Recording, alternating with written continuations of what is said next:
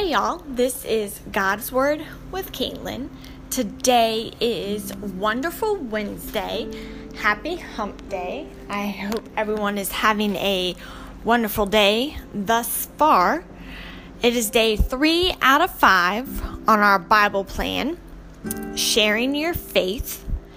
And today's title is Extend an Invitation randomly talking to others about our faith isn't a very popular way to talk about faith. But what is popular is inviting them to your church, to the church. There's a story in John 4 where the act of inviting people is displayed is displayed. Jesus and his disciples were heading back to Galilee. They had kind of spent all morning, all afternoon, I'm not sure what time it is, but they kind of spent most of the day baptizing people. So Jesus, you know, wanted to rest and get something to drink. So he stopped and he sat down at a well. As he was doing that, a Samaritan came to draw water from the well.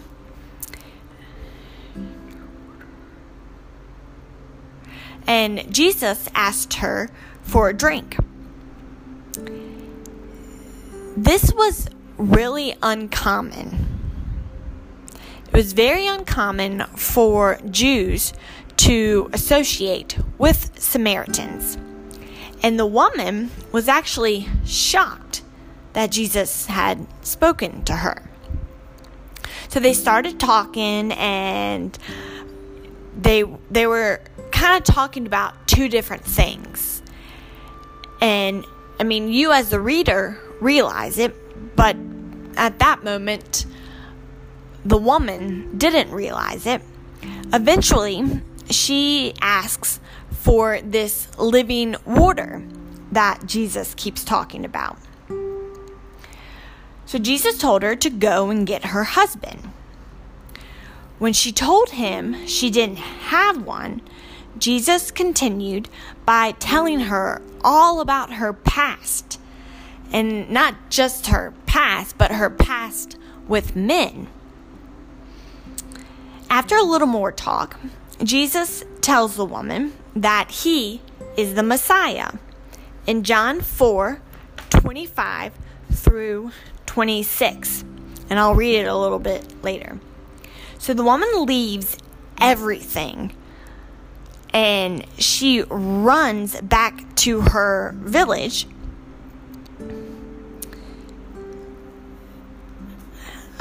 Sorry, um, I lost my place. Yeah, she runs back to town and she starts telling everybody, every, just anyone about about what is happening to her. And in John 4 39, it says,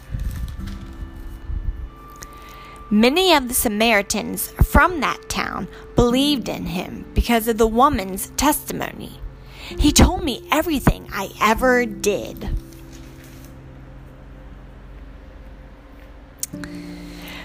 Because this woman invited people to meet Jesus, to hear Jesus talk, because of this, many lives were changed. So there are numerous ways that we can invite someone to hear about the good news of Jesus Christ, to um, hear about the truth and the grace. Invite someone to church, or you could invite them to a Christian concert. You could invite them to a Bible study, or you could choose a Christian book for both of y'all to read. There are so many numerous, numerous ways that we can invite someone to church. So I'm going to read John 4 1 through 30. I know it's long, but it's the only one for today. All right. Now, Jesus learned that the Pharisees had heard that he was gaining and baptizing more disciples than John, although in fact it was not Jesus who baptized, but his disciples. So he left Judea and went back once more to Galilee. Now he had to go through Samaria. So he came to a town in Samaria called Sychar, near the plot of ground Jacob had given to his son Joseph. Jacob's well was there, and Jesus, tired as he was from the journey, sat down by the well. It was about noon. All right, that answers the question. He was there at noon. When a Samaritan woman came to draw water, Jesus said to her, Will you give me a drink? His disciples had gone into the town to buy food. The Samaritan woman said to him, You are a Jew, and I am a Samaritan woman. How can you ask me for a drink? For Jews do not associate with Samaritans. Jesus answered her, If you knew the gift of God and who it is that asks you for a drink, you would have asked him, and he would have given you living water. Sir, the woman said, You have nothing to draw with, and the well is deep. Where can you get this living water? Are you greater than our father Jacob, who gave us the well and drank from it himself, as did also his sons and his livestock? Jesus answered, Everyone who drinks this water will be thirsty again, but whoever drinks the water I give them will never thirst. Indeed, the water I give them will become in them a spring of water welling up to eternal life. The woman said to him, Sir, give me this water so that I won't get thirsty and have to keep coming here to draw water. He told her, Go, call your husband and come back. I have no husband, she replied. Jesus said to her, You are right when you say you have no husband. The fact is, you have had five husbands, and the man you now have is not your husband. What you have just said is quite true. Sir, the woman said, I can see that you are a prophet. Our ancestors worshipped on this mountain, but you Jews claim that claim that the place where we must worship is in Jerusalem.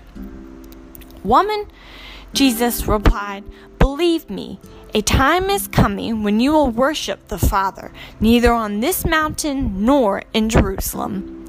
You Samaritans worship what you do not know. We worship what we do know, for salvation is from the Jews. Yet a time is coming and has now come when the true worshippers will worship the Father in the Spirit and in truth, for they are the kind of worshippers the Father seeks. God is Spirit, and his worshippers must worship in the Spirit and in truth. The woman said, I know that Messiah, called Christ, is coming. When he comes, he will explain everything to us. Then Jesus declared, I, the one speaking to you, I am he.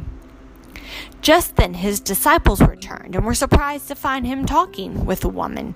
But no one asked, What do you want? or Why are you talking with her? Then, leaving her water jar, the woman went back to the town and said to the people, Come, see a man who told me everything I ever did. Could this be the Messiah? They came out of the town and made their way toward him. So, all of the people in the town followed her back and they all believed. Well, I don't want to say all of them believed, but for the most part. And Jesus gained so many more followers that day just by what appeared to be a man asking for water. But the conversation just changed. All right, so y'all continue to have a wonderful Wednesday, a very happy hump day, and I will see y'all tomorrow on Thankful Thursday. Bye.